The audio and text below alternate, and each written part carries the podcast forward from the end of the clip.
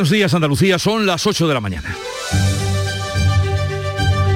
En Canal Sur Radio, La mañana de Andalucía con Jesús Vigorra.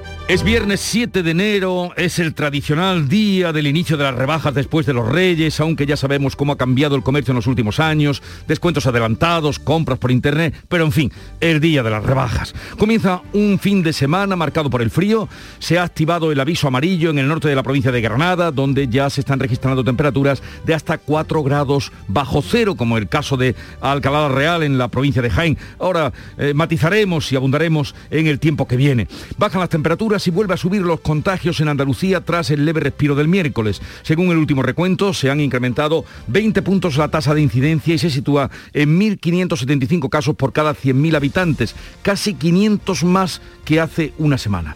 Los nuevos contagios ascienden a 12.341, casi 5.000 más que en la víspera. Hay que lamentar además la muerte de 8 personas y el aumento de 55 pacientes más en los hospitales. El Ministerio de Sanidad actualiza hoy los datos globales de toda España, estaremos atentos y fíjense cómo están en el País Vasco, por ejemplo, con una tasa cercana a los 6.000 casos por 100.000 habitantes. Desde el día de Navidad se han infectado 1.300.000 personas de COVID en nuestro país.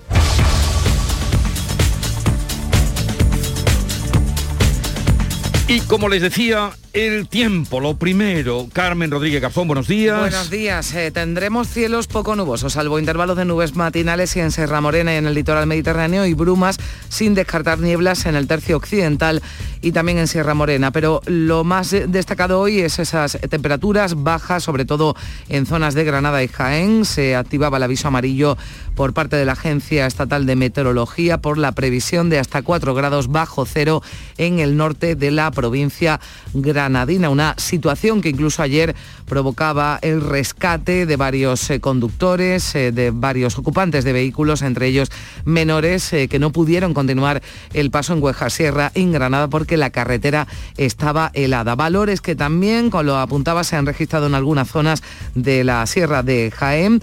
Además, en la mitad occidental, también en general, se prevé un descenso de las mínimas, aunque eso sí, van a subir las máximas, salvo en el litoral y en el tercio occidental de Andalucía. Por la tarde va a girar el, viento a componente este que soplará con más intensidad en el estrecho. Pero como siempre que vienen estos anuncios, nosotros queremos contrastarlo con eh, un experto, con nuestro compañero ah, Manuel Mejías, meteorólogo de Canal Sur Televisión, que nos atiende para contarnos qué va a haber. Manuel Mejías, buenos días.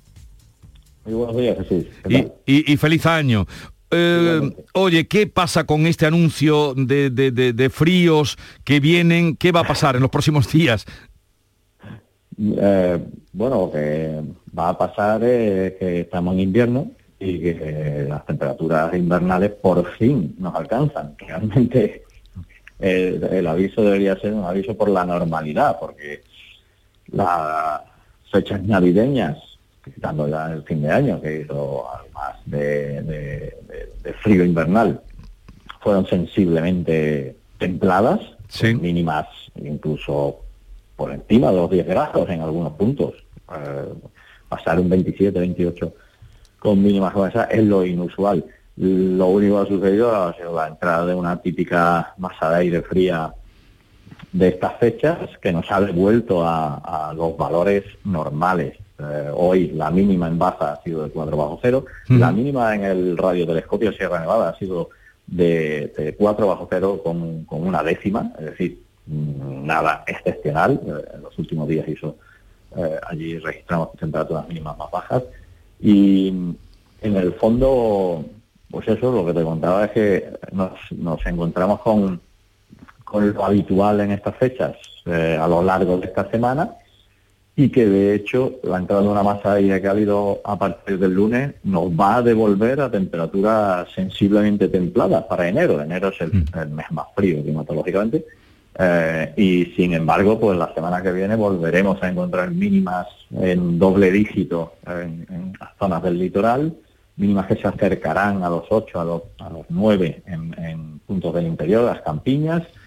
Eh, y máximas que recuperarán esos 20, 21, 22 en zonas extensas de Andalucía. Así que mm, básicamente es cierto que obviamente cuando a nivel eh, estatal, pues se, genera eh, un tipo de aviso por temperaturas sensiblemente bajas, mm, se hace referencia sobre todo, especialmente al norte y centro de la península, eh, que en cualquier caso está registrando temperaturas también habituales por estas fechas. Nada excepcional lo que tenemos, es puro invierno y de hecho se nos acaba el lunes. Ya. Pues esto es lo que hay. Frío porque es invierno. Sí, hola Manuel. Hoy precisamente se, cumple un año de la tormenta Filomena, que, en fin, eh, causó todos esos estragos que ya sabemos, sobre todo en el centro y norte del país, eh, que también es habitual que se produzcan tormentas de, de ese tipo, ¿no? Aunque no se pueda prever si algo parecido a Filomena, Manuel nos va a acompañar en los próximos días.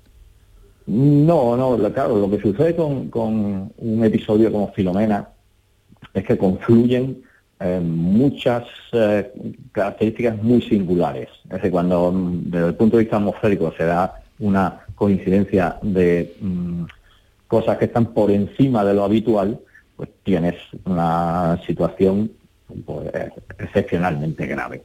Y, y la situación de Filomena, si nos hubiéramos quedado en el comportamiento de las nevadas con una masa de aire cálido posterior que hubiese generado que las nevadas se resolvieran sin grandes problemas, hubiese sido una nevada histórica de volúmenes importantes, pero justo después lo que vino es una masa de aire frío bastante densa, compacta, que generó eh, que gran parte de esa nieve en zonas, sobre todo urbanas, se convirtieran en hielo. Y, y eso hizo pues, esa combinación de factores convirtió Filomena en un periodo excepcional, porque tras las nevadas abundantes vinieron temperaturas muy bajas, incluso con algunos récords históricos, y ese cóctel fue lo que hizo que Filomena fuera algo tan singular, pero una Filomena después de todo se da una vez cada, muchos años. Lo que lo que no vamos a encontrarnos ya es una filomena cada 7 de enero. la, coincidencia de factores eh, hace que sea un proceso meteorológico pues, muy, muy poco habitual. Entonces, eh, vamos a encontrar episodios de nevada singularmente importantes y vamos a encontrar episodios de frío muy intensos, como pasa siempre en invierno. Que confluyan las dos, las dos características eh, muy por encima de lo poco de, lo habitual, pues bueno, es algo que se va a dar muy poco, porque porque siempre se habla muy poco, es decir, no es una cosa. Entonces, no, esto de ahora es un puro invierno, del de siempre, y lo único que hace uno en invierno mucho frío es abrigarse y tirar para adelante, es lo que es lo que nos queda. pues... Pero ya os digo que el, el lunes nos encontraremos a partir del lunes con más aire cálido, nos encontraremos con temperaturas de nuevo mm, muy templadas, poco habituales, para salir a la calle a las 2, 3 de la tarde y estar eh, casi en episodio, sobre todo martes, miércoles, casi en episodio primaveral. Pues así estará en Andalucía, aunque realmente se anuncia ese frío propio del invierno. Manuel Mejía, meteorólogo de Canal Sur Televisión, gracias por estar con nosotros, un saludo y buenos días. Adiós. Adiós. Vamos ahora al tráfico. El tráfico desde la DGT nos informa y nos da cuenta de cómo están las carreteras andaluzas. David Iglesias, buenos días. Muy buenos días. Hasta ahora no van a encontrar complicaciones en el tráfico de la comunidad. Circulación fluida y cómoda tanto en las carreteras principales de Andalucía como en el resto de vías secundarias. Tan solo tengan precaución por nieve, permanece afectada una carretera secundaria en Granada. Se trata de la A4030 a la altura de Huejar Sierra. Esta vía está a nivel rojo, por lo tanto queda prohibido el paso a camiones y es obligatorio el uso de cadenas o neumáticos de invierno. ¿Qué prefieres? ¿Meter un golazo o que te toque el cuponazo? Meter un golazo. ¿Seguro? Sin duda. Que son 9 millones, ¿eh? Pero ¿no ves que mi verdadera pasión es el fútbol? Vale, vale, yo lo digo por si acaso. Cuando juegas al cuponazo de la 11, colaboras con una gran labor social y ayudas a que miles de personas con discapacidad podamos convertirnos en nuevos campeones. Y campeonas. Cada viernes 9 millones y 15 con el XXL. 11. Cuando juegas tú, jugamos todos. Juega responsablemente y solo si eres mayor de edad. La mañana de Andalucía con Jesús Bigorra. Noticias. Vamos a hablarles, como no, del COVID. Lo primero, porque los indicadores de la pandemia en Andalucía han vuelto a empeorar tras el ligero alivio que tuvimos en la víspera. Sube la incidencia acumulada, los contagios y también las hospitalizaciones. Con respecto al miércoles, la tasa de incidencia ha subido 20 puntos, está ahora en 1.575 casos por cada 100.000 habitantes. Los nuevos contagios superaron este jueves los 12.000 y los hospitalizados aumentan también hasta llegar a casi 1.400 pacientes, 200 de ellos están en las UCI. Tenemos que lamentar además ocho muertes en nuestra comunidad. Donde más ha subido, donde más han subido los contagios han sido en Sevilla. Este jueves se notificaron 2.115 nuevos contagios. A pesar de estos datos, el alcalde de Sevilla, Antonio Muñoz, se ha mostrado confiado en la celebración de las fiestas de primavera. Considera que la buena experiencia de la cabalgata de los Reyes Magos invita a trabajar ya para Semana Santa y Feria la lectura tan positiva que hemos sacado del día de ayer para las fiestas de primavera. Si la pandemia sigue funcionando o sigue reduciéndose, ¿quién va a cuestionar, va a cuestionar ya que no tengamos una Semana Santa y una feria? Por tanto, muchas gracias a todos porque sacamos una lectura muy positiva de cara a las fiestas de primavera y a otros eventos de cara, de cara al futuro. Por ser festivo nacional, el Día de Reyes no hubo datos actualizados de la pandemia por parte del Ministerio de Sanidad, pero la transmisión por COVID en la sexta ola continúa con cifras récord en la mayoría de las comunidades. Y es que 83 días lleva subiendo la curva de los contagios, el ascenso más largo de toda la pandemia. Desde el día de Navidad se han infectado 1.300.000 personas y la cifra va a seguir creciendo después de las Navidades. Eh, Rafael Martínez, que es asesor del Comité de Expertos de la Junta, asegura que hay más contagios de COVID de los declarados en los centros de salud y por ello aboga por centrarse en el seguimiento de los casos más graves. Lo escuchamos. Se está produciendo la mayoría de los casos un cuadro leve de faringomintalitis que cursa durante 48-72 horas, algo de moqueo, leve malestar general y, demás, pues probablemente vaya perdiendo importancia eh, la declaración individualizada de, los casos leves y en poco tiempo pues tengamos que hacer únicamente recuento de los casos graves hospitalizados. Algo muy parecido a como estamos haciendo con la red de vigilancia de la gripe ¿Y en el mundo qué está pasando? Pues que los casos globales de COVID aumentaron un 70% en la última semana, pero bajaron las muertes un 10%. La semana pasada hubo 9 millones y medio de contagios confirmados en todo el mundo, una cifra que casi duplica los anteriores récords semanales, mientras que los fallecidos fueron 41.000 y esto supone cuarta semana consecutiva de descensos en las muertes, pese a la virulenta ola actual de contagios. Paradójicamente, en América, el continente donde el aumento de casos fue mayor, del 100%, también fue la región donde bajaron más los fallecimientos, un 18%. En Europa, con un aumento del 65% en los positivos, las muertes bajaron un 6%. Y hoy muchas personas volverán al trabajo, el lunes más, y la Junta descarta que las bajas por COVID en Andalucía estén repercutiendo en los servicios públicos esenciales. Aunque desde el sindicato de enfermería SAPSE dice que esta situación, la de las bajas, afecta ya a casi mil profesionales del servicio andaluz de salud. Al respecto, el vicepresidente de la Junta, Juan Marín, ha dicho en Canal Sur Radio que se trata de bajas de corta duración, por lo que no hay que temer a que se preste un servicio no adecuado a los ciudadanos. Son bajas breves, ¿no? de unos días, eh, donde evidentemente, afortunadamente, la inmensa mayoría de los trabajadores pues se reincorporan a su labor en pocos días y yo creo que en ese sentido tenemos que aprender a, como te decía antes, a convivir con el virus. En Cádiz, el sindicato CESIF acusa al SAS de improvisar, de poner parches en la gestión de personal de la sanidad pública frente a la sexta ola de la pandemia. Desde el personal sanitario eh, andaluz, hastiado y cansado después de dos años de pandemia, no se llega a comprender cómo con esa, esa cantidad de dinero extra con la que hemos terminado el ejercicio, se puede tener la desfachatez de despedir a 8.000 trabajadores y dejar la atención primaria prácticamente cogida con pinza. Pues así las cosas, los escolares volverán a clase el lunes, pero todavía hay dudas sobre quién tendrá que guardar aislamiento en caso de que se confirme un caso positivo en un aula. La Comisión de Salud Pública, que reúne a los directores generales de las comunidades autónomas y también al Ministerio, debe decidir, lo va a hacer, parece, entre hoy y el lunes, si solo se confina a los menores contagiados y a los que no estén vacunados o a toda la aula completa. Un borrador del Ministerio propone que el infantil y primaria se confine al alumno positivo, pero no a la clase. En Andalucía la Junta también defiende que no haya cuarentenas en aulas completas tras un positivo, aunque como ya adelantó el consejero de Salud, se va a decidir estudiando cada caso. Lo único cierto a día de hoy es que hasta nueva orden los positivos y los contactos que no estén vacunados se aislarán siete días, igual que el resto de la población.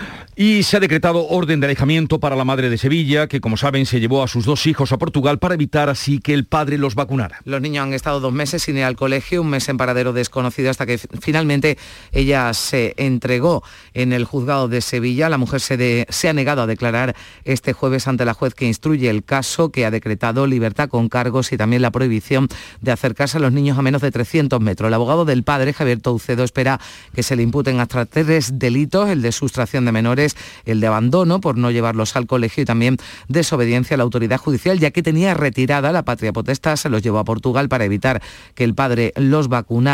El letrado ha contado a Canal Sur Radio que espera conocer los eh, detalles de la entrega para saber si existe riesgo de fuga y entonces pedir otras medidas padre de los menores no quiere solicitar no el ingreso en prisión de la madre de esos hijos si no es estrictamente necesario. Y sería estrictamente necesario si, hubiera un riesgo de fuga sordo. La prudencia nos ha llevado a, de momento, de momento, estar conformidad a las, medidas propuestas por el Ministerio Fiscal. Y en medio de todo esto ha salido un personaje muy popular, muy conocido, como el tenista serbio Novak Djokovic, que se planta en el ala de los negacionistas, pero que podrá permanecer en Australia hasta el próximo lunes, cuando el juez decidirá si debe abandonar el país o puede participar en el abierto de tenis. Las autoridades fronterizas le han denegado la entrada por no presentar un certificado de vacunación y tampoco justificante médico que lo exima. Es el caso que mejor refleja la presión que están ejerciendo cada vez más gobiernos sobre quienes no quieren quieren vacunarse. La gravedad de la pandemia no permite hacer excepciones, dice el ministro australiano de Sanidad, Greg Hunt. El señor Djokovic no ha proporcionado la documentación de acuerdo con las normas sanitarias de Australia y su visado ha sido consecuentemente cancelado. Y si un visado se cancela, alguien tiene que abandonar el país los que no quieren vacunarse y la Organización Mundial de la Salud que hace un nuevo llamamiento a los países más desarrollados para combatir la desigualdad que está generando la vacunación contra el COVID. Sí, Tedros Adhanom, el director general de la OMS, advierte de, que mientras algunos estados están administrando ya la cuarta dosis, más de 100 países no van a poder tener inmunizado ni al 70% de su población a mediados de este 2022. Recuerda y alerta a Adhanom de que esto puede facilitar la aparición de nuevas mutaciones. La desigualdad en la vacunación y la desigualdad en la sanidad ha sido el mayor fallo del año pasado. La desigualdad en la vacunación mata gente y destruye empleos y socava la recuperación económica mundial y la eliminación en las PCRs desde hoy para los viajeros vacunados que entren en Reino Unido supondrá la recuperación del turismo británico. La flexibilización de las medidas anti-COVID entraban en vigor esta pasada madrugada. Aquellos con pauta completa de vacunación ya no van a necesitar presentar una PCR negativa a la entrada del país. Tampoco tendrán que aislarse esperando el negativo de una segunda prueba dos días después de su llegada, así lo anunciaba el primer ministro Boris Johnson. Puedo anunciarles que en Inglaterra desde las 4 de la madrugada del viernes eliminaremos el requisito de llegar al país con una prueba diagnóstica negativa, así como las cuarentenas al entrar, medidas que desalientan a muchos a viajar por temor a quedar atrapados en el extranjero e incurrir en gastos adicionales. Medida que valoran y que califican como muy buena noticia desde el sector turístico andaluz, así lo decía Luis Arroyo, el presidente de la Asociación de Agencias de Viaje de Andalucía. Y con el día. Es buena noticia. No ha dado tiempo aún a, tener resultados, pero que obviamente, por supuesto, esa medida va a traer un aumento del número de reservas de cara a primavera con seguridad. Eran las palabras de Luis Arroyo, presidente de la Asociación de Agencias de Viajes de Andalucía. Y con el 6 de enero llegó la Pascua Militar que se ha celebrado por segundo año consecutivo en el Palacio Real bajo las restricciones de la pandemia y con mensajes del rey y también del gobierno reconociendo la labor de las Fuerzas Armadas en su lucha contra el COVID. Sí, también Felipe VI ha recordado a todas las víctimas que ha dejado la enfermedad en nuestro país, agradeciendo además a las Fuerzas Armadas su lucha contra la pandemia y su colaboración en los desastres naturales que han tenido lugar en 2021 como el volcán de La Palma o también la tormenta Filomena de la que se cumple hoy el aniversario. El rey además ha querido honrar a las víctimas del terrorismo con un mensaje de ánimo y admiración a las familias de los asesinados. Quiero honrar con gran emoción la memoria y dignidad de las víctimas del terrorismo. Muchas de ellas pertenecían a las Fuerzas Armadas y a las fuerzas y cuerpos de seguridad. Enviamos a sus familias un mensaje de ánimo y de admiración. Su fortaleza y su altura moral nos sirve de guía a todos los españoles. Por cierto, que la plataforma de apoyo a los presos de ETA ha convocado 200 concentraciones para hoy viernes y mañana sábado en municipios de País Vasco y Navarra. La Audiencia Nacional las ha vuelto a permitir, como ya lo hizo el día de Nochevieja, al entender que no hay indicios de que se vaya a cometer un delito de apología del terrorismo o de humillación a las víctimas. Y hoy se cumplen dos años del acuerdo de coalición entre PSOE y Unidas Podemos. En el Ecuador de la legislatura, el Ejecutivo confirma, dice que de los 1.481 compromisos adquiridos en la investidura han cumplido cerca de la mitad. El acuerdo de pensiones, la subida del salario mínimo, el ingreso mínimo vital, la ley de eutanasia o la reforma laboral están entre esos logros que destaca el Gobierno. Esta última cuestión, la reforma laboral, aún tiene que pasar por el Congreso. La oposición del PP no la quiere, los socios de Gobierno consideran que se queda corta y Pedro Sánchez mira ahora a Ciudadanos para sacarla adelante. Y en Andalucía, este 2022 que acaba de comenzar va a ser año electoral y las encuestas coinciden en que el Partido Popular saldrá muy reforzado, pero también aseguran un descalabro de su socio de gobierno ciudadano. Las cábalas electorales empiezan aún sin estar convocadas las elecciones que como muy tarde se tienen que celebrar en noviembre. Una de ellas, la que prefiere Ciudadanos, es presentarse a las autonómicas junto al PP para evitar la sangría que pronostican los sondeos, pero los populares evitan de momento el tema. Otra sería otra posibilidad cambiar de socio de gobierno y coaligar con Vox, que en los últimos meses ha endurecido su discurso contra el Ejecutivo de Moreno. El PP andaluz confía, sin embargo, en otra posibilidad, en poder gobernar en solitario si sus votos suman más que toda la izquierda junta, como ocurre en Madrid, como destacaba José Antonio Nieto, el portavoz del Partido Popular en el Parlamento. La suma de toda la izquierda tiene menos apoyo que el Partido Popular en solitario. Bueno, pues esa fórmula eh, es perfectamente viable en Castilla y León y las encuestas que se publican hoy mismo creo que van en esa línea y yo creo que también es perfectamente viable en Andalucía. El liderazgo de Juanma Moreno hoy lo ven hasta los socialistas más recalcitrantes.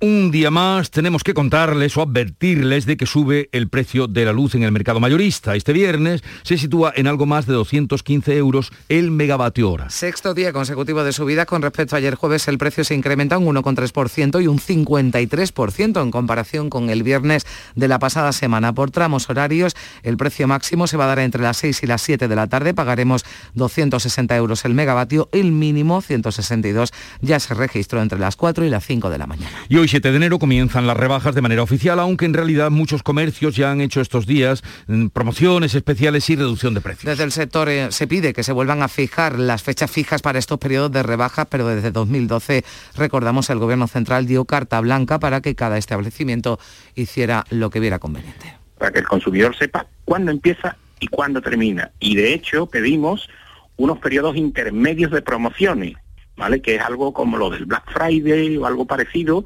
para que no haya esta anarquía que tenemos ahora mismo de una rebaja constante o una promoción constante. Ya no sabemos ni, ni, ni cuándo son ofertas ni cuándo son rebajas.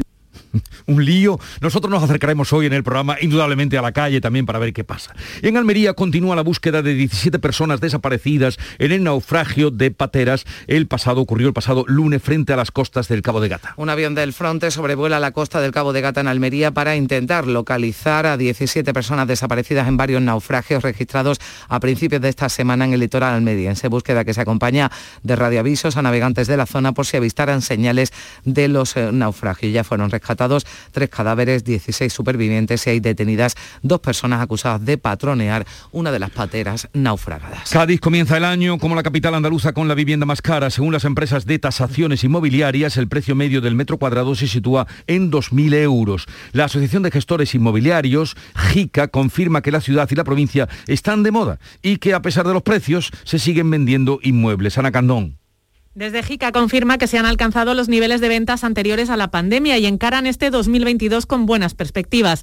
La provincia está de moda y muchos inversores buscan aquí una segunda vivienda. Eso, unido a las limitaciones de espacio, ha provocado que los precios sigan aumentando. Beatriz Gómez, presidenta de los gestores inmobiliarios. Son zonas que, tienen poca posibilidad de crecer. Es el caso, por ejemplo, de lo que hablábamos, Cádiz Capital, pues mira, incluso Grazalema, Valde la Grana, Es, donde notamos siempre los, el valor de la vivienda más caro. Eh, En la capital sí encontramos mucho inversor, mucho inversor y segunda vivienda, porque sí que es verdad que el precio de la capital para vivienda habitual resulta caro. En el otro lado de la moneda, la imposibilidad de los propios gaditanos de acceder a la compra de vivienda en su ciudad. Eso, eh, las consecuencias a veces de la moda. Y Granada ha comenzado el año siendo de nuevo la ciudad más contaminada de toda Andalucía. Aunque las cifras son mejores a las registradas antes de la pandemia, desde la Mesa por el Clima se alerta sobre el impacto que puede tener en la salud de los colectivos más vulnerables.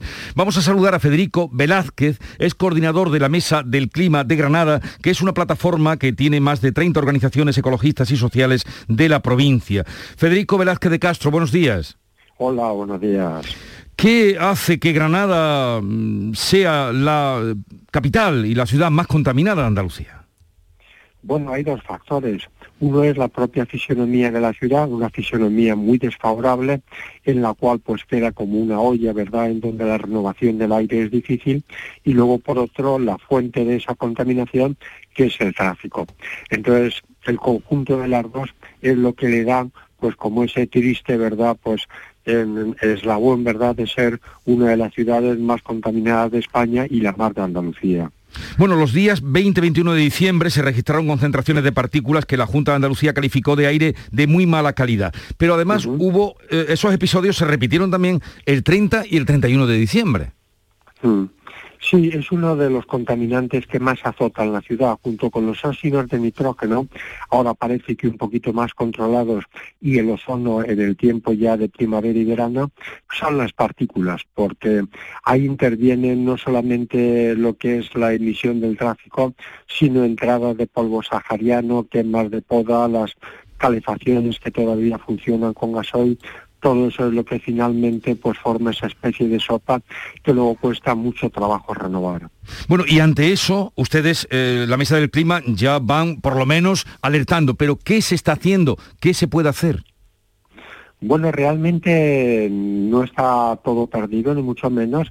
Entonces, si verdaderamente hay voluntad política, se puede hacer una gran zona de bajas emisiones que suponga integrar una buena parte de lo que es el centro urbano, vetada a cualquier tipo de vehículo que no sea transporte público o que no sea vehículos no contaminantes. Entonces, garantizando un amplio centro en donde el tranvía, el transporte público no contaminante, los vehículos no motorizados, en fin, todo ello pues podría suponer el poder disponer de una zona donde la contaminación fuera baja. Lógicamente habría que contar con el cinturón, porque buena parte del tráfico se produce desde la zona del extrarradio hacia lo que es el centro urbano y luego habría que promover todo lo que serían lo, lo que llamamos sumideros, que serían el arbolado, las zonas verdes, todo eso que viene a contrarrestar las emisiones. Pero desde luego, aún teniendo en cuenta esa fisionomía desfavorable que Granada tiene, sí que se puede pacificar el tráfico y sí que se podría lograr una ciudad pues que para su tamaño pues tuviera unos niveles de contaminación moderados. Bueno, pues eh, sigan en su empeño, Federico Velázquez de Castro, coordinador de la Mesa del Clima de Granada, para hacer una ciudad tan bonita y que también sea más saludable. Un saludo y buenos días. Muchas gracias, buenos días. Vamos a recordar que en el aniversario del asalto al Capitolio, el presidente de Estados Unidos, Joe Biden, ha acusado a Donald Trump abiertamente de poner sus intereses por encima de los Estados Unidos. Sí, fue un discurso muy duro hacia el expresidente Trump, al que sin mencionar su nombre, acusado de crear una red de mentiras sobre las elecciones de 2020. Su ego herido, dijo Biden, le importa más que nuestra democracia. Decía también que Trump mintió, que incluso cuando llamaba patriota a los asaltantes, a las pocas horas del discurso, Trump contestaba, es algo habitual lanzó un comunicado asegurando que Biden ha usado su nombre para dividir todavía más América. O sea, un año después, América sigue dividida. Y el número 41.665 ha sido el agraciado con el gordo en el sorteo extraordinario de la Lotería del Niño. ¿Ha caído algo en Andalucía, pues Carmen? no, porque se ha vendido íntegramente en Logroño, en La Rioja, así que al menos que haya pasado por allí y haya comprado un décimo, poco más eh, ha caído aquí en Andalucía, pero los agraciados pues lo han celebrado como corresponde por todo lo alto.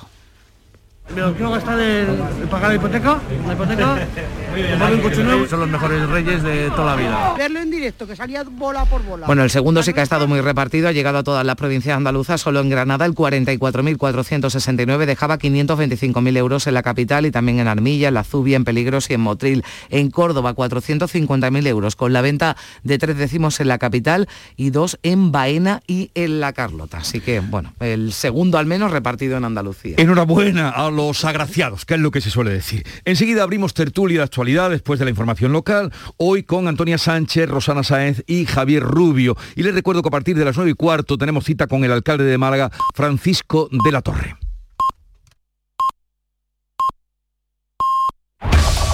En la mañana de Andalucía de Canal Sur Radio, las noticias de Sevilla. Con Pilar González. Hola, buenos días. Hoy tenemos el cielo despejado, viento del norte, las mínimas bajan, las máximas se mantienen. Está previsto alcanzar 14 grados en Morón y 16 en Écija, Lebrija y Sevilla. A esta hora 7 grados en la capital y el tráfico fluido. Automóviles Berrocar, más de mil coches de todas las marcas y modelos. La mejor garantía del mercado, inmejorable financiación, sin sorpresas de última hora y con total transparencia para que la compra de tu nuevo coche sea una decisión inteligente. 50 concesionarios Berrocar y más de 700 talleres concertados en territorio nacional. Entrega a domicilio totalmente gratis. GrupoBerrocar.com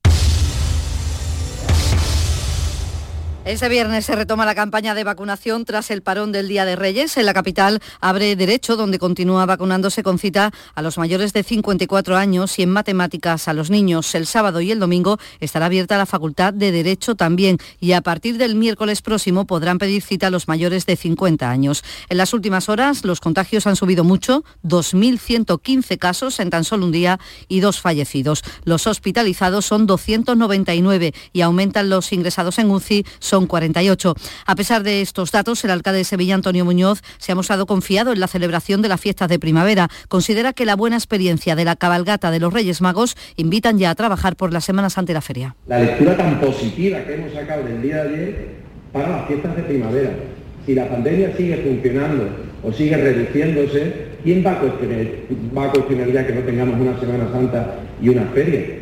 Por tanto, muchas gracias a todos porque sacamos una lectura muy positiva de cara a las fiestas de primavera y a otros eventos de cara, al futuro. Ha quedado en libertad con cargos y una orden de alejamiento de 300 metros la madre que se llevó a sus dos hijos para evitar que el padre los vacunara. Tienen 11, 14 años, han estado dos meses sin ir al colegio y un mes en paradero desconocido, hasta que finalmente ella se ha entregado en el juzgado número 10 de Sevilla que lleva el caso.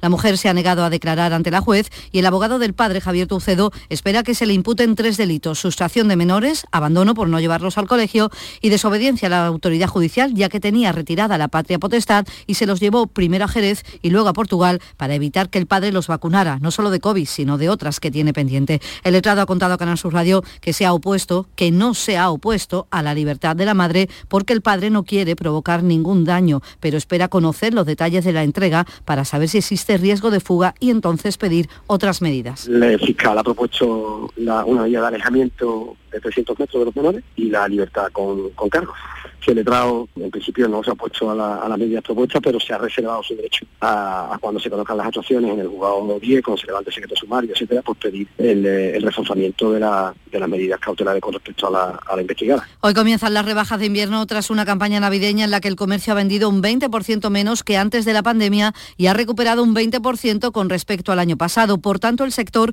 espera que en estas rebajas se continúe con la tónica. Así lo ha dicho aquí en Canal Sur Radio el presidente de la Asociación de Comerciantes de Sevilla, Tomás González. En principio creemos que sí. Eh, normalmente la campaña de Navidad y como la rebaja normalmente empieza a continuación de la campaña navideña, suele ser muy lineal, no suele tener unas fluctuaciones muy grandes. Bueno, el comercio siempre ha sido un espacio seguro donde los ciudadanos pues mantienen la distancia, se mantienen los aforos y bueno, no nos quitamos la mascarilla. La lluvia de este último mes ha sido insuficiente para el campo sevillano. Los cultivos de verano en seco, como el girasol y las leguminosas, y los regadíos, como el algodón o la remolacha, dependen de que llueva en este invierno y la próxima primavera. En cualquier caso, la situación del campo ha mejorado algo tras estos días, según ha detallado aquí en Canal Sur Radio el secretario de la Organización Agraria COAG en Sevilla, Ramón García. En realidad estamos todavía preocupados porque, bueno, sí ha servido para los cultivos, sobre todo para los cultivos de invierno, eh, los cereales prácticamente, que son los que se han sembrado, algunas pequeñas, algunas leguminosas. Eso están naciendo, están naciendo muy bien. Eh, la hierbita para el ganado, que también llevamos muchos meses, que a base de pienso, pues también lo pueden aprovechar ganado. Pero la Policía Local de Sevilla ha realizado cerca de 1.400 pruebas de alcoholemia.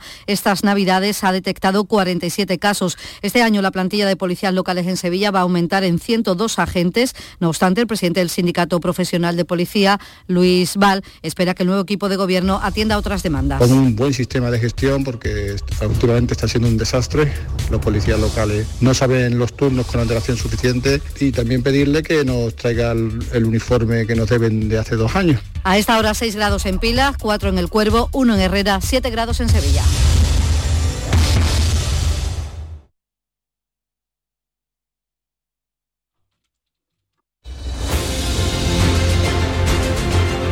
...8.35 minutos de la mañana, sintonizan Canal Sur Radio, tiempo ahora de opinión, eh, de charla, lo haremos con Rosana Saez, con Antonia Sánchez y con Javier Rubio, será en un momento.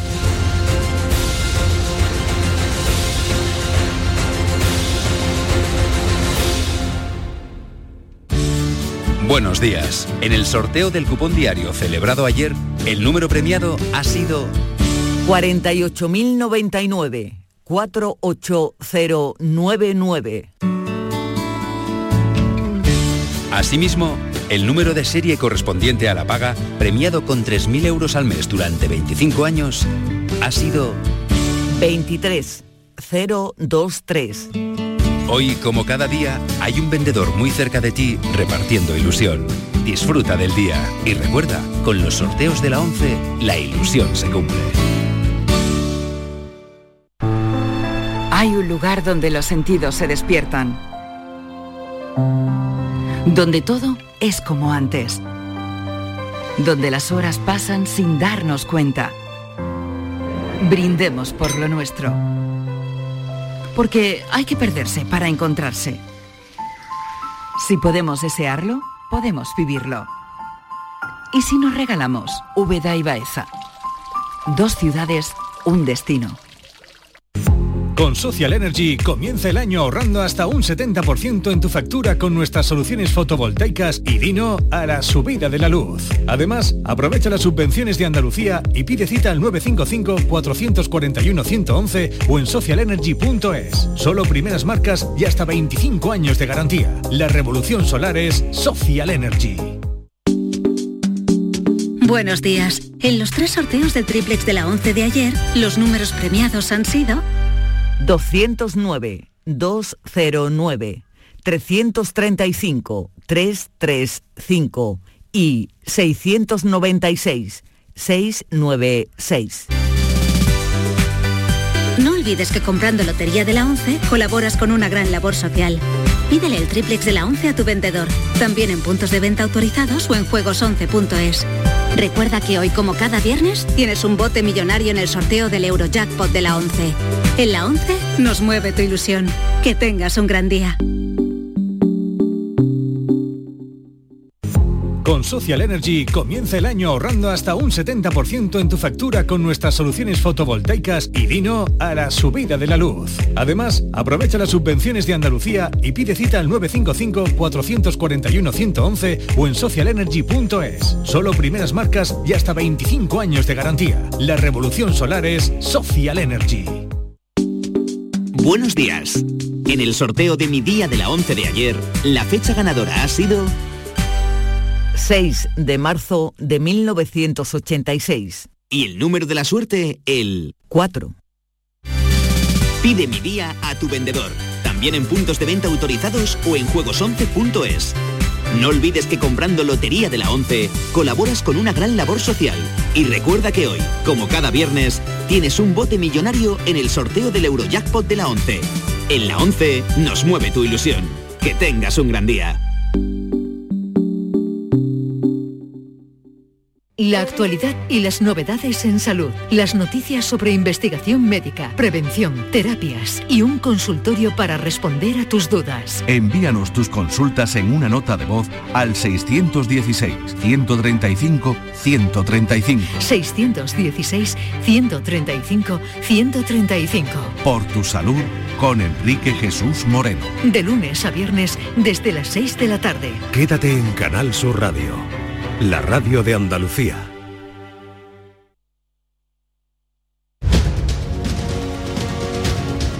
La mañana de Andalucía con Jesús Vigorra.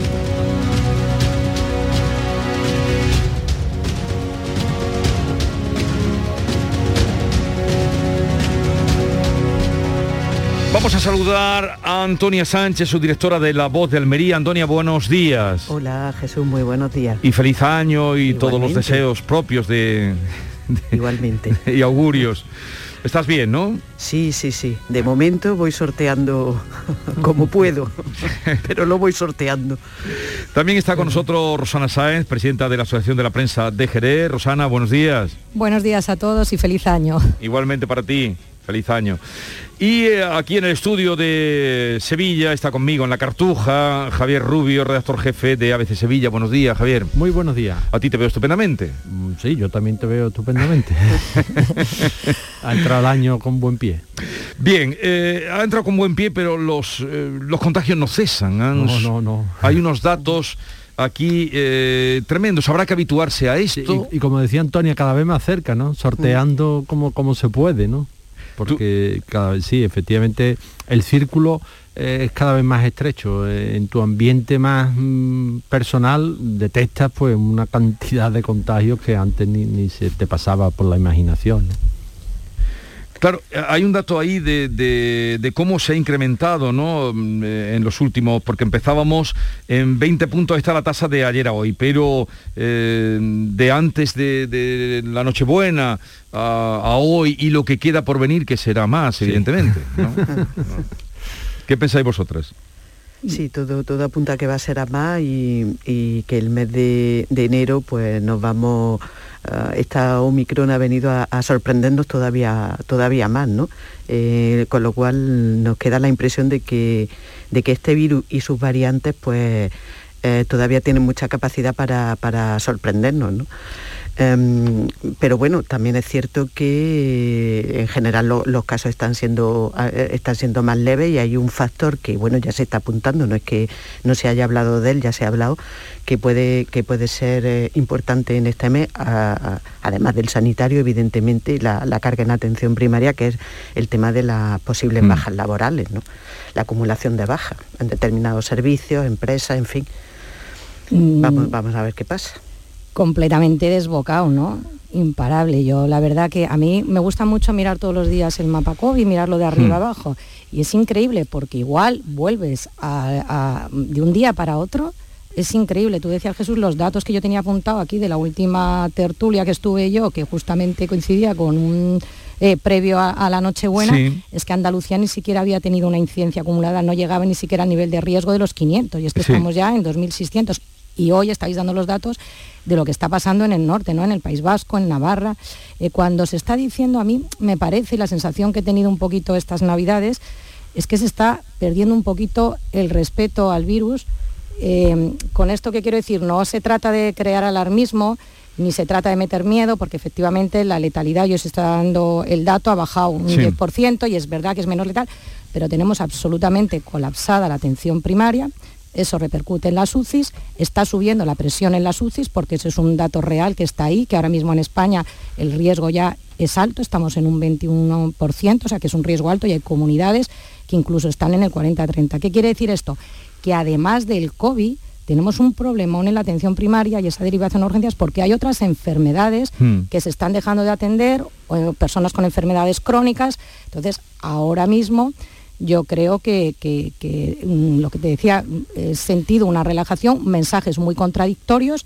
La población ahora mismo ha recibido mensajes que justo antes de la Nochebuena eh, se convocó una conferencia de presidentes, luego fue un plus, pero bueno, justo antes de la Nochevieja me pareció muy peligroso eh, los mensajes que se lanzaron de este virus es más leve, esto es como una gripe, por la percepción.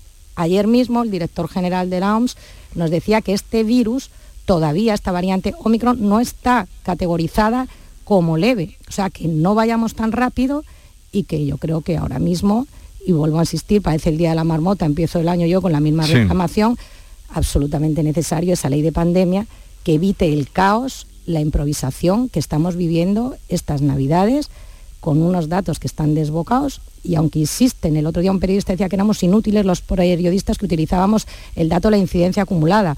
Es que yo creo que es importante hablar de cómo crece de forma exponencial este virus por la repercusión que tiene, vuelvo a decirlo, en la atención primaria, en las urgencias y en otras enfermedades que no se están atendiendo.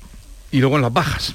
Eh, y en las bajas, efectivamente, lo de las bajas está siendo brutal también en eh, eh, servicios esenciales. Eso vamos a ver que va a ser la prueba de fuego el próximo lunes, por ejemplo, en, los colegios, ¿no? En la enseñanza. Claro, la enseñanza, la educación, en trabajos presenciales que no se puede teletrabajar, porque, mm. bueno, yo tengo varios o bastantes compañeros infectados que se han contagiado en diferentes momentos de, de este mes de diciembre, vamos, del mes de diciembre pasado, las navidades, y bueno, salvo uno o dos días que han estado un poco más mm, eh, perjudicados con, los síntomas, pues después están teletrabajando. Pero claro, hay muchísimos empleos que no se puede teletrabajar, sino que exige la presencia del empleado.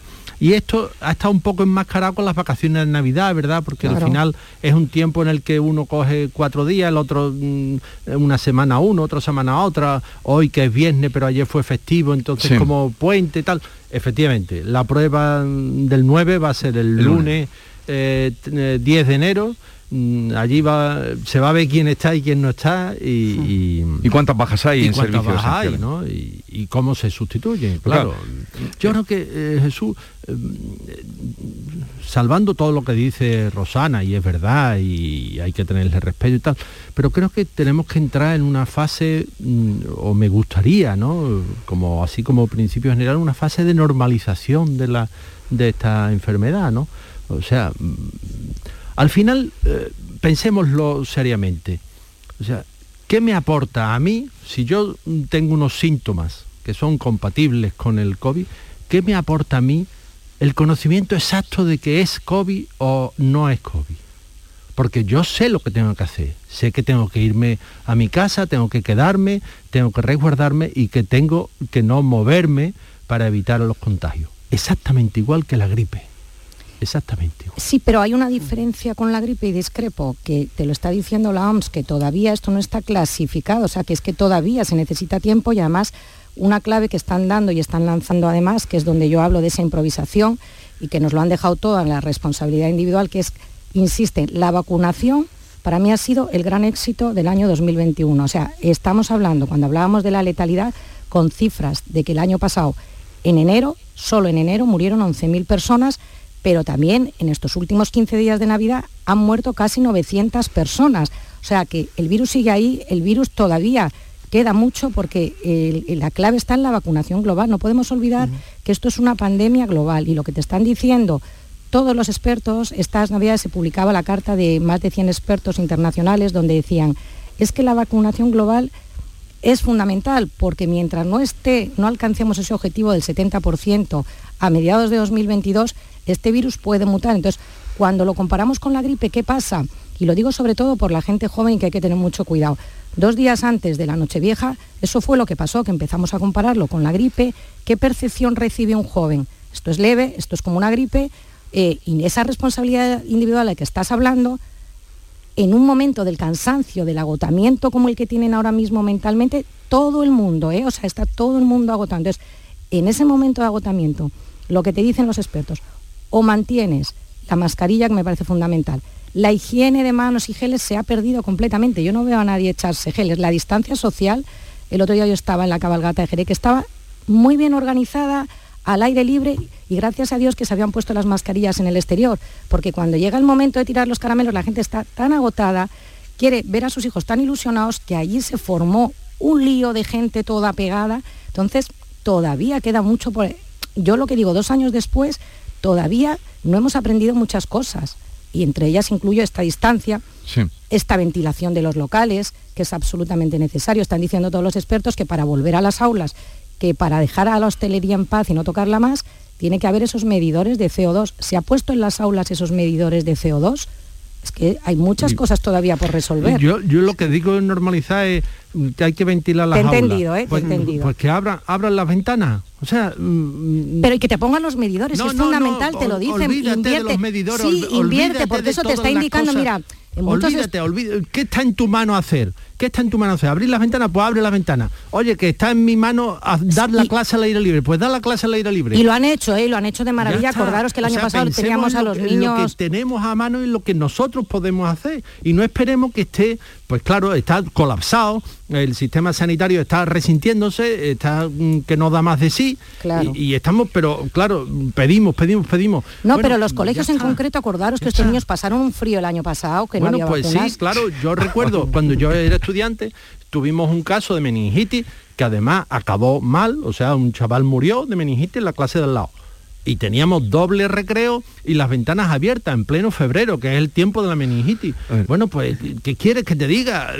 Eh, que la vida es así, es, es riesgo. Pero que hay y- mucha gente que no lo ha aprendido todavía, ojo, mucho sí, sí, cuidado. claro, en lo los colegios sí. Yo, yo me da la sensación de que en los colegios precisamente es un sitio donde se ha aprendido bastante sobre, sobre esto, ¿no? Eh, y además a mí la, la decisión de eh, que ha tomado el gobierno junto con las comunidades autónomas de no retrasar la, la vuelta al colegio y de no alterar e- ese calendario me, me parece coherente y me parece eh, que es razonable porque, bueno, no- lo, que, lo que no sería lógico es que se hubieran permitido o, no haya habido restricciones a determinadas, a todos los eventos que ha habido en Navidad y sin embargo sí se retrasará la vuelta al colegio. O sea que desde ese punto de vista creo que, que es coherente y eh, en los colegios es uno de los sitios donde eh, lo hemos sabido, aparte de que la, eh, la tasa, digamos, de incidencia en la población escolar ha sido eh, de contagios dentro del aula, han sido eh, relativamente reducida, bueno, pues eh, da la sensación de que se ha aprendido bastante y que se, se llevan bastante,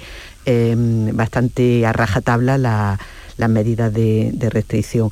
Eh, eh, comentaba Rosana lo de si hemos aprendido o no hemos aprendido. Eh, eh, yo creo que, que hemos aprendido y al mismo tiempo nos hemos relajado porque, bueno, El la tensión, la tensión del, del cansancio ha hecho que, aunque lo sepamos y lo hayamos respetado durante mucho tiempo, pues hay momentos en los que la, la salud psicológica eh, colectiva pues hace que, no, que nos relajemos. Y- Pero había apuntado también un tema que a mí me parece absolutamente eh, trascendental, como me imagino que, os parece a la, a la mayoría, que es la vacunación no en nuestro contexto, Sí. sino la vacunación eh, eh, en, en el resto del mundo, ¿no? Porque de eso va a depender.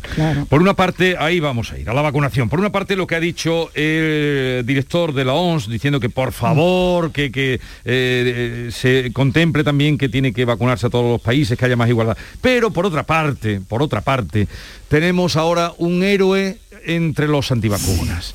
El caso del tenista serbio Novak Djokovic, que incluso ahora se habla de que puede permanecer en Australia, todo el movimiento que se está produciendo en Serbia, eh, lo han, el padre lo ha tirado ya del Espartaco actual. Eh, da- vamos a escuchar las palabras de, de Nadal, un compañero que creo que, que son, como siempre este chico, en el campo, en la pista y en, en la vida cotidiana es un tipo que siempre da en diana.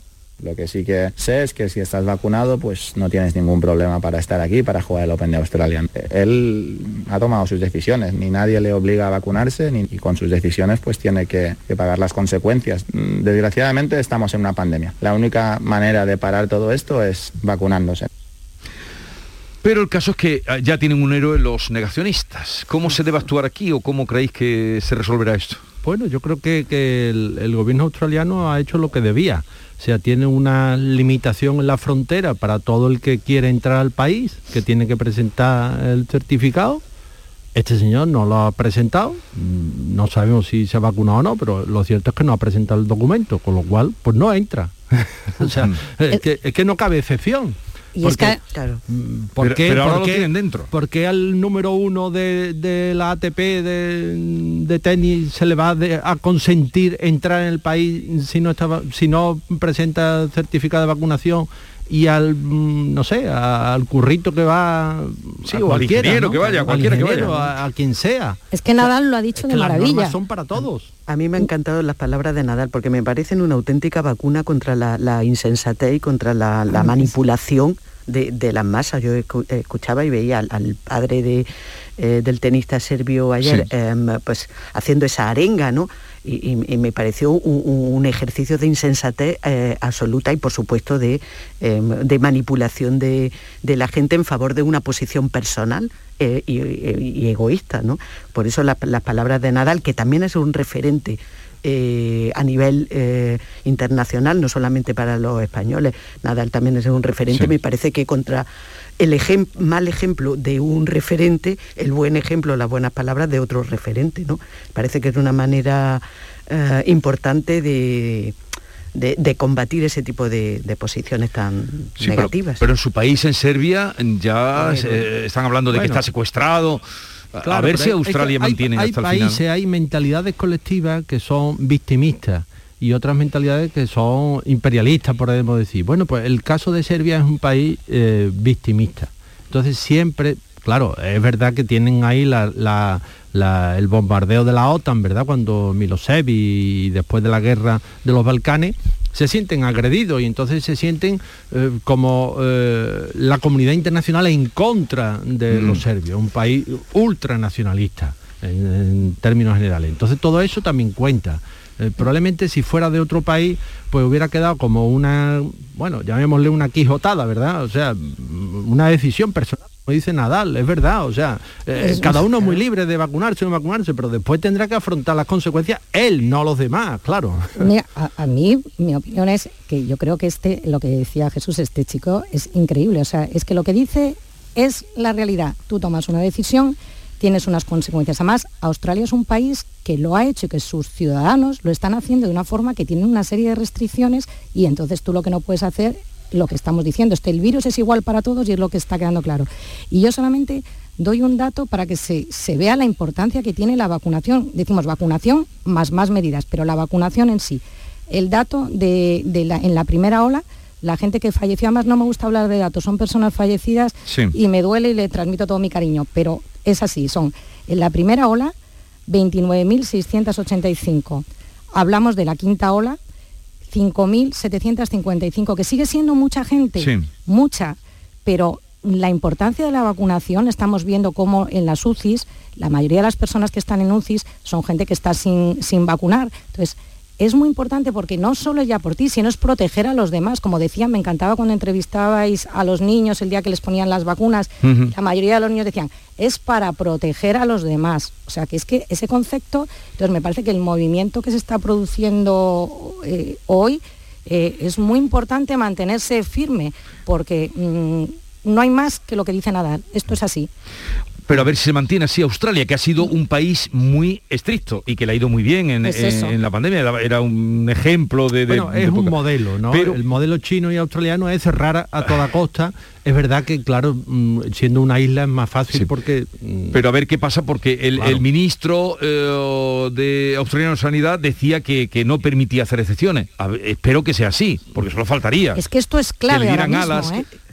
Si no se hacen excepciones por, eh, el hecho de, ser una figura reconocida del deporte y porque además eso eh, ha ido aparejado de, insisto, de un movimiento de manipulación, em, pues me parece que daríamos el peor de los ejemplos posibles o, se transmitiría la peor de, de las lecturas posibles, pero bueno, eh, parece que la posición es firme. Es que no, vamos, yo... Eh, es que no cabe otra. claro, es que la mayoría no entendemos otra cosa. Mira, la gente mayor, la gente mayor, todos tendréis gente mayor alrededor, cuando se ha puesto al mismo tiempo la vacuna de la, gripe, de la gripe y del COVID han sido todo un ejemplo, porque a la gente le daba miedo ir a ponerse dos vacunas en el mismo día. Nosotros mismos, yo a personas mayores que tenía alrededor decía, seguro te vas a poner las dos en el mismo día. Pues gracias a eso, lo que estamos hablando, si no se llegan a poner esas vacunas, estaría con el, crecimiento exponencial que tenemos ahora mismo de, la variante Omicron, mezclada, no olvidemos, con la Delta, que la Delta sigue mm. ahí, estaría siendo horroroso entre la gente mayor como estuviesen eh, lo que tendríamos que estar sufriendo ahora mismo de fallecimientos. Y gracias a la vacunación, gracias a la valentía de esa gente mayor que está siendo todo un ejemplo y de esos niños que están siendo todo un ejemplo, pues tenemos que seguir en esa línea y, y tienen que ser firmes, firmes porque si no echamos todo por tierra.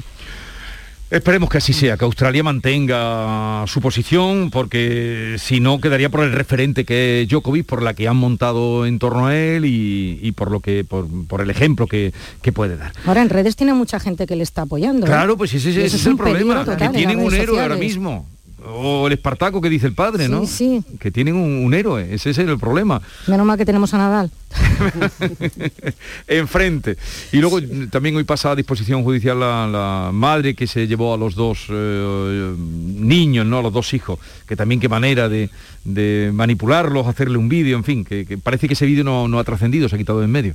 Eh, ese vídeo, afortunadamente, ¿no? Que, existe.